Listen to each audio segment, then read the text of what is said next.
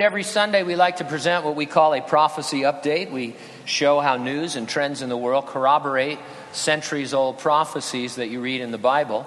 Fully 80% of the Bible's approximately 2,500 prophecies have already been fulfilled to the letter.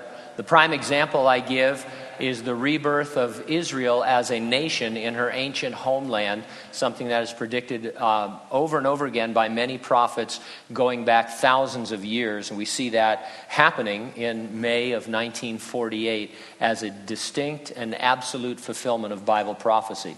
Now, the remaining 20% of yet to be fulfilled prophecies obviously have to do with the last days in which we are living. Some of them have to do with the forming of a one world religious system. Is there a trend toward a one world religion? Well, there is if you follow Pope Francis.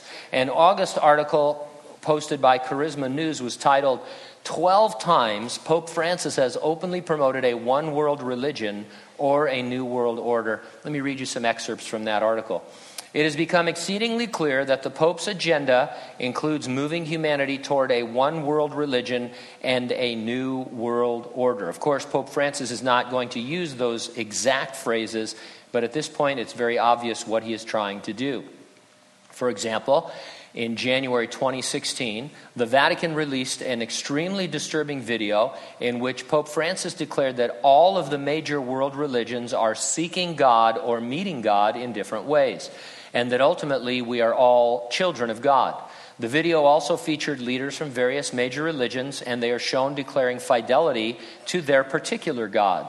First, we see a female Buddhist cleric tell us, I have confidence in Buddha, followed by a Jewish rabbi declaring, I believe in God.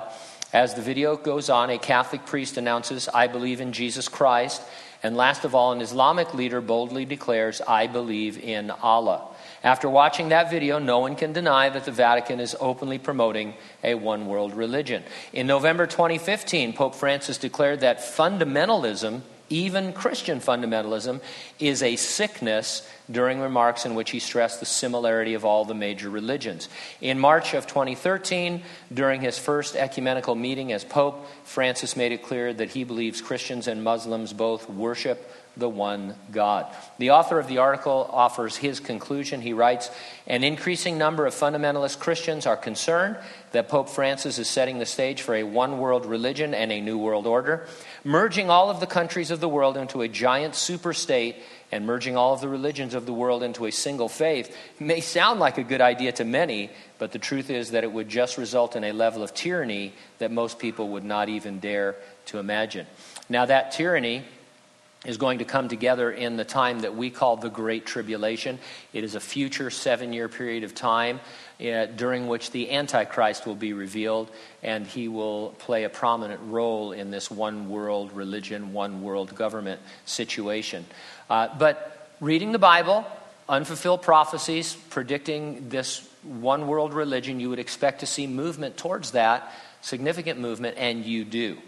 Uh, we are not going to be on the earth for any portion of the future Great Tribulation. Not for the first three and a half years, not for the last three and a half years.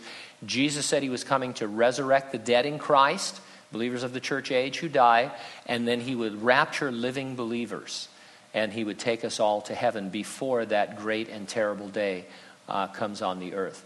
And so we're not looking for these things as signs that Jesus' coming is near. His coming is imminent, meaning it could happen at any moment. And that's why every week I ask you the same question Are you ready for the rapture? If not, you need to get ready, stay ready, then keep looking up because, ready or not, Jesus is coming.